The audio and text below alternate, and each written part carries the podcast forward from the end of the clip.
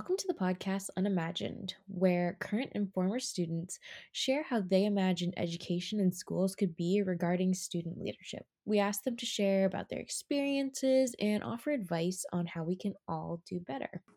In this interview, Kella agreed to share her story. There's a trigger alert in this conversation. We talk about a young teenager's experience in high school and how the anxiety of school and pressure put on her by teachers and the system created an atmosphere where she felt that she needed to try and kill herself. Those were the words that she used. I'm not going to dance around the subject. We talk about how she got to the point of feeling like there was no way out, and how we as educators created the atmosphere in which she felt she had no other choice. She shares some signs.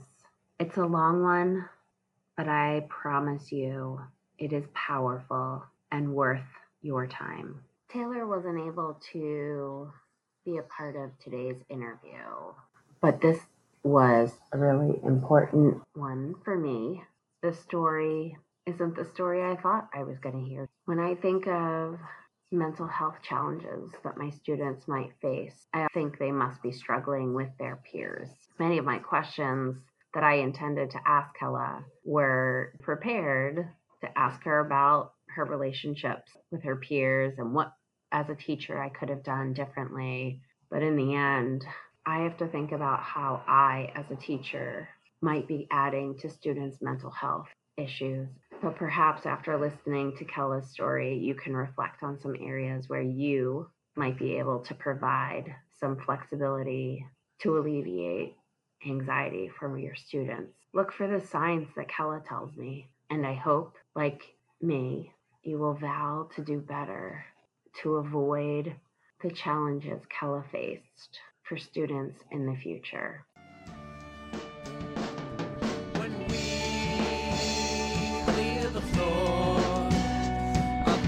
Obstacles. Imagine what they will do. I know you can imagine too.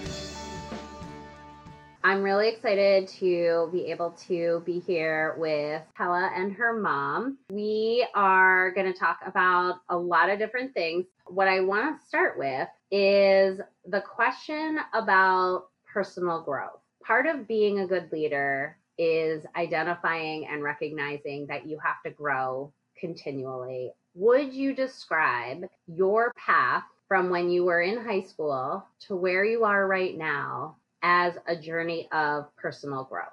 Absolutely, yeah. What are some of those areas that you feel you were able to develop as you went from high school to the age that you are right now? A really big thing that I've been able to grow in would be being able to communicate more. And I feel like my job has helped me a lot with that because I have a really good support team, mainly made up of my coworkers. And they're just consistently backing me up. And it's really easy to communicate anything and everything with them, both work-related and personal. So that helps a lot. I'm curious what you thought when I reached out to you. I was completely surprised and caught off guard entirely.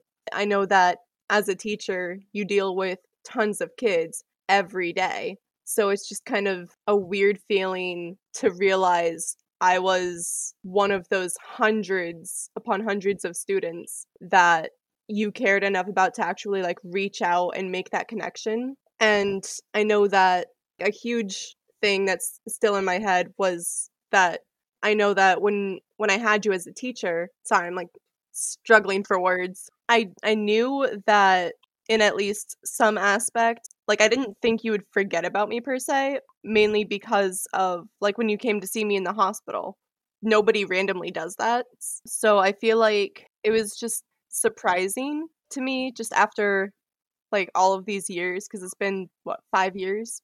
It's just really nice to know that like you're still thinking of me Why do you think I remembered you? I mean, that's kind of a tough question because I don't particularly understand, I guess, why you would have remembered me all this time. I know that we had a lot of really good talks before and after class, but other than that, like, I didn't really see how I could have made an impact, I guess. Am I allowed to interject here? You would be noticed because everybody knew your potential. You couldn't see it because you were a teenager going through a massive amount of stuff. But anybody on the outside sees that you were smart. You could do the work. You could get along with others if other things weren't in the way. You had enough going on that stopped you from that potential. Doesn't mean you won't remember. I do think your mom's right about you're not the only one. So many students really feel like it's just so hard for me. Why would this one teacher want to work with me when they have all of these other students? Why me? Chemistry is the vehicle that puts us in the place together. It's the opportunity to have conversations about other things that builds that relationship and keeps that connection. That's a memory that sticks with me. Why are you willing to share this story with me and potentially a greater audience? I feel like with everything that I've gone through might be really helpful. Like if other people can hear it and kind of understand, maybe somewhere in the same place, and it would be helpful to get them through, hopefully like pave a smoother road for their future. With the connection that you and I have built, when I took your chemistry class and when we were talking, I feel really comfortable sharing all of this with you, especially because you came to see me during one of the lowest points of my life. So it builds up that trust and appreciation that I have for you. What do you remember about that year as a student in high school? Well, I know that it was extremely hectic and stressful. I remember it was a terror for you. Every day was a nightmare, and it was something that I couldn't stop for you. I was taking 2 honors classes plus the accelerated chemistry and accelerated Spanish, and that was really like a lot on my plate, and it was hard to keep up with everything, especially with all of the home life stuff going on. It really impacted my ability to focus on my homework at home, so I couldn't really learn things as fast as I would have liked. So I know that my grades suffered a lot that year. I know it was really frustrating because in some of the classes that I was failing, I tried to speak to that teacher, see if we could work something out, or I could come in and make up the tests and everything like that. But the only possible way that they had that I could do that was if I stayed after school, which at the time wasn't really an option for me. Because you missed those assessments in class, you asked to make them up, and the times that they had available were not offered to you. Like they were very selective with who they gave that time to. How does that happen? Availabilities to other students. It was really only the one teacher, because I know that the time that they did have available, they were given to students that they had more classes with or students that they spent more time around just in general. How did that impact you as a student, not being able to make those assessments up? I ended up failing this class. You were a student who was in high honors classes, advanced classes. You were taking chemistry as a sophomore for our school, which was earlier than most students. We don't treat mental health the same way we treat physical health. Can you share some ideas on ways that as teachers, we might be able to open the door for our students to be able to have that comfort in having that conversation about our mental health? Could you help me as a teacher know how to foster that environment in my classroom so that you might be willing to have that conversation with me? If you notice that a specific student is struggling, then I would say, like, try to talk to them one-on-one, but don't, like, go straight for the personal stuff. Ask them if they're having trouble in the class, because it seemed like they were having troubles focusing or something like that. And then if they feel comfortable enough, then it would allow them to open up and be like, oh, yeah, I couldn't focus. I have a lot going on. And it might allow them to open up a little bit more to help start build that relationship where they would feel comfortable enough. Because I know that a lot of the time when I was in school, a lot of my teachers had no idea what was going on. Some of them did because I felt comfortable enough with them. You, for example, I know that we had a lot of talks. Another teacher of mine, I was able to talk with him a lot, and he was willing to work with me. Ended up relieving a lot of pressure actually surrounding my anxiety, because I worked up the courage one day to talk to him because he noticed that with public speaking in front of the class that I was suffering. So he asked what he could do, and when I explained my anxiety, we actually worked out a plan. Do you think that every teacher should provide every student those opportunities, or do you think that we should be holding every kid to the same expectations and the same standards? I feel like there should be expectations set that everyone should be trying to reach and should be expected to reach, but at the same time, given that every single circumstance is different, there should be ulterior routes to the same destination. For example, the teacher that worked with me during flex blocks and lunch blocks, I know that he would have given that opportunity to anyone who needed it, because he, as a teacher, didn't care about the grades, but cared about the success of his students. Feel like instead of just basic expectations, it should be that we set a destination and allow students to work with teachers however they need to find the ulterior routes that work best for them to reach that destination. I think destination is absolutely the word that we should be using for education, because we all have a destination, and that destination may take me longer to get there because maybe I'm starting from a further distance than you are. My path to getting to that destination might be bumpier than yours, but we still end up in the same place. And if I, as a teacher, can give you bigger tires to get over the bumps, then you can get to that destination.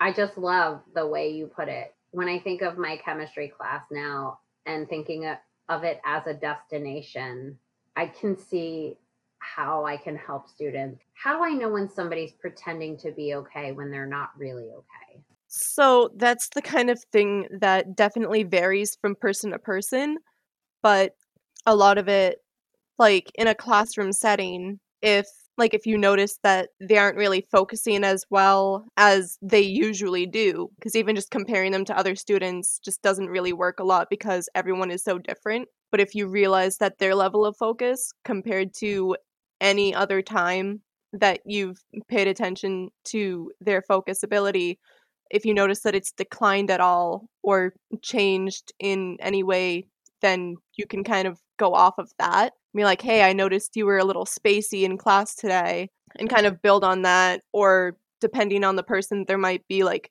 physical cues. I know that I used to fidget a lot with basically anything I can get my hands on. But like in class, it was like clicking my pens, playing with any bracelets that I had, just to kind of like attempt to focus or take my mind off of things, whichever one I needed at the time. But it's kind of like subtle things like that. If it's consistent, then it might be worth trying to dig a little bit with that person. The approach is how I might be able to connect with you. Was there any particular adult that you felt supported you? So there were a couple people at the school that I felt really supported by, but it didn't really have anything to do with like the job they had. I felt extremely supported by you, especially when you came to see me.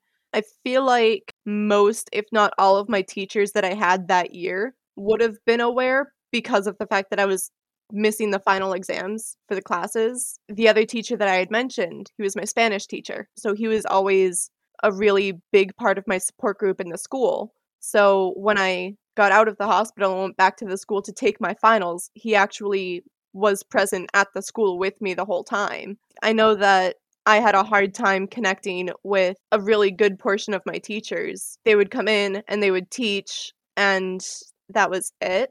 Was there anything you felt like you had that connected you to the community around you? I mean, nothing really in particular. Like, I never did any sports. In terms of everything else, I really didn't venture far from my friendship circle that I had already had previously before going to high school. For your anxiety, what were some of the coping mechanisms that you used? So it kind of depends on the situation that I'm in when I'm feeling anxious. A lot of the time, being able to fidget with things is really helpful. Like, I used to have an infinity cube. So that was really helpful. In terms of like classrooms, it was kind of harder for that stuff because teachers would see it as a distraction rather than a coping mechanism. So when I couldn't be using that, my focus actually suffered a lot. Like, I had to fidget with my pens and pencils, which would anger other students because of the noise. So then I ended up just drawing in my notebooks, on my assignments, anything like that, to kind of have something to put that focus towards. But even then, it's something that kind of takes away from the complete, utter focus in the class that a lot of teachers seem to want. They want 100% of the time, but especially with anxiety as bad as mine is, sometimes I can only give 50, and giving 50 feels like 100 to me. So it's the best that I can do. But then knowing that it's not enough for them just kind of makes it worse. Can you tell me what 100% looks like to a teacher? Because I'm hearing the words that you're saying, and I'm thinking of the kids who are clicking their pencils or playing with something. And I'm thinking of how that's a distraction to me, but it's a coping mechanism. It's a focus trigger for you. So what does it look like from a teacher's point of view when you're giving 100%? And what does 100% look like for you? Like, when you're giving your 100%, what does it look like? Because I, as a teacher, have this vision of 100%, and you giving 100% looks so very different. We're not going to meet ever because it looks so different. What it looks like for Kella to give 100% focus.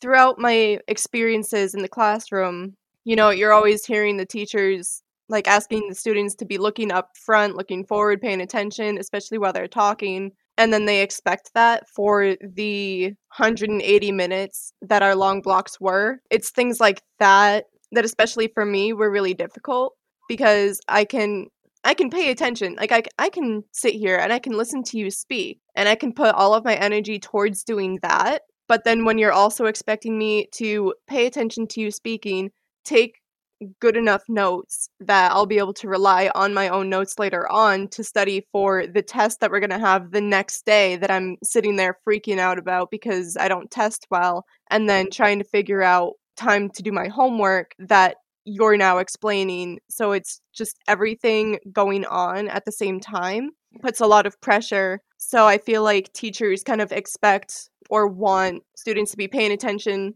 to get everything done. And, if they need help, teachers expect everyone to just speak up if they need help, which is actually a lot harder for a lot of people. So I feel like 100% to a teacher would be the homework is getting turned in, they're paying attention in class, they're, taking their notes, they're coming in to make up whatever it is they need to make up. When in reality, for me as a student, trying to give 100% also meant blocking out everything in my brain, trying to focus on all of the words that are being spewed at me while trying to write them down to keep up with the teacher, and to have it recorded in a way that makes sense to me later on to be able to use, while also trying to remember the information itself to be able to use for the homework later. In school, I could really only do one of those things really well. So if I focused that whole time listening and trying to remember, I would remember bits and pieces of the lecture, but I wouldn't have been able to collect any notes to be able to use later on. Trying to do every single one of those little tasks when, as a teacher, you're seeing it as 3 tasks, it's just very overwhelming and it piles up. So what happens when all of those things pile up and you have to do that 100% for that teacher block after block for the 6 hours of the day, 5 days a week? What happens to that student who is doing everything they can to give that 100% that is clearly being expected of them by the teacher? What happens? So it gets really overwhelming, especially if there are outside factors that don't have anything to do with school. So then you have all of that pressure from school that's just building up. So then when you leave school, you're like, finally, I'm done. And then they don't end up having the energy to be able to focus on the homework. But then they also have things going on at home that might affect how they do in school, which would affect their ability to focus and end up making them even more stressed out and unable to do the homework at home. For me specifically, it was just really overwhelming and terrifying, having all of that pressure on me from both school and home life and with my own personal issues inside my head. So all of that kind of led up to my year ending the way it did. Can you say in your own words what you did your sophomore year when everything came to the point in which it did? I tried to kill myself. Everything was just too much and I felt like I couldn't get away from it. What were some signs that you demonstrated that you had hoped adults would have seen that we miss? So as I mentioned, like the drawing on my papers a lot, when I would turn in empty papers that were just covered in everything except for the work that I was supposed to be doing because I just couldn't bring myself to do it. And I had reached out to a few teachers like at separate times, just for it to not really work out. What advice do you have for parents and teachers? Okay, well, let's take the teachers first because that's easiest. Children with anxiety suffer from a variety of symptoms. They don't conform to what you learned in college about teaching kids. So you have to make allowances and move around to try and find out what's best suited. If the class is too big, you can't do that. That kind of has to be done for people with any kind of mental health issue. And if that can't be done, they need to be put someplace else where they can get that help. As a parent, I should have recognized that was not working for you. And even though toward the end we tried to get you into that other section, which they wouldn't allow you to do, I should have put my foot down and taken you out of that school. They were not prepared, except for a handful of teachers and 2 that I could cite, were not prepared to deal with somebody with your kind of issues. And I should have pulled you out of there so that you had a chance to finish high school. For the moms who are listening, were there things that maybe you dismissed because you might have been afraid to accept Kella's reality? There was information coming from her father, information coming from her stepmother, information coming from the schools, and none of it matched what I was seeing at home. So it was a matter of, I'm going to trust my eyes versus what somebody else is telling me. And from that standpoint, it's hard to judge what they're actually going through versus what they're telling me going through.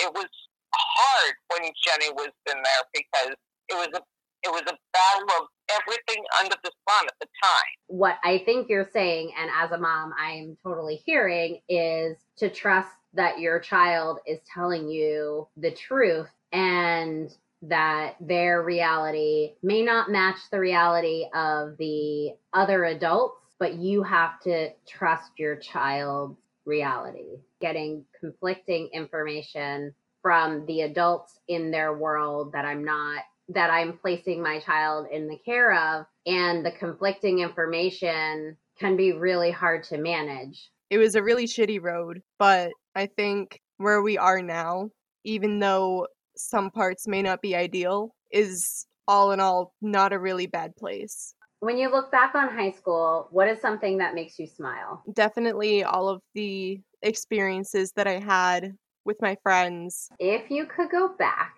and give advice to the student that you were in high school, what advice would you give her? I would probably say, I would probably tell myself that my life, even in like the extreme roads, like whether everything went exactly as I planned or if everything went absolutely horribly, neither one happened. I'm still somewhere that I wouldn't change for anything. Like, not to get too upset when things don't work out, but to have a goal and still try to work towards that goal. If you could have done something different that would have changed what happened, what might you have done differently? I would not have taken 2 honors math classes my sophomore year. I absolutely would not have. I feel like if I hadn't taken the 2 honors math classes and if I was just in, you know, the regular math class, I would have been a lot less overwhelmed. And I feel like things would have been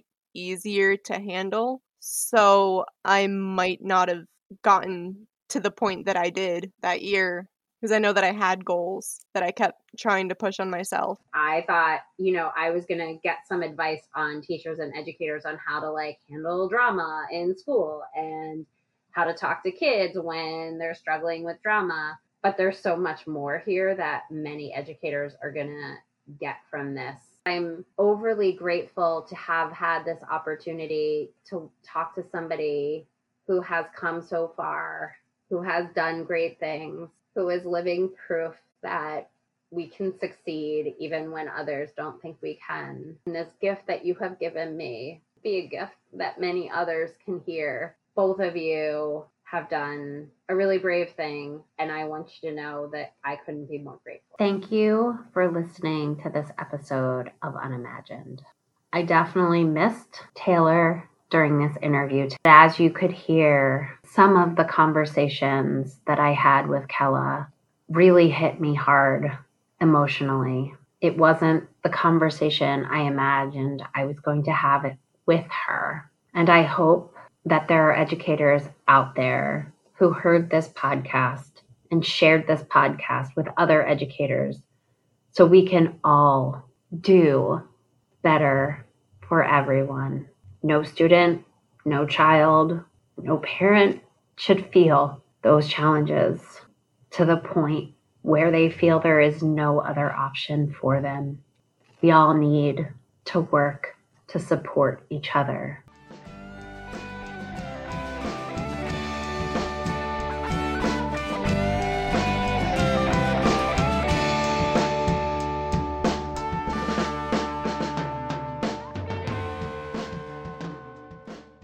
Thank you for listening to another episode of Unimagined. If this episode spoke to you, like it. If you think someone else could use it, share it. Or if you know of a student who has a story to tell, connect them to us. You can find me on Twitter at lconnell20. The theme music for this podcast was written and produced from a former colleague of mine, Keith McClendon, who is also an educator at a vocational school in Massachusetts.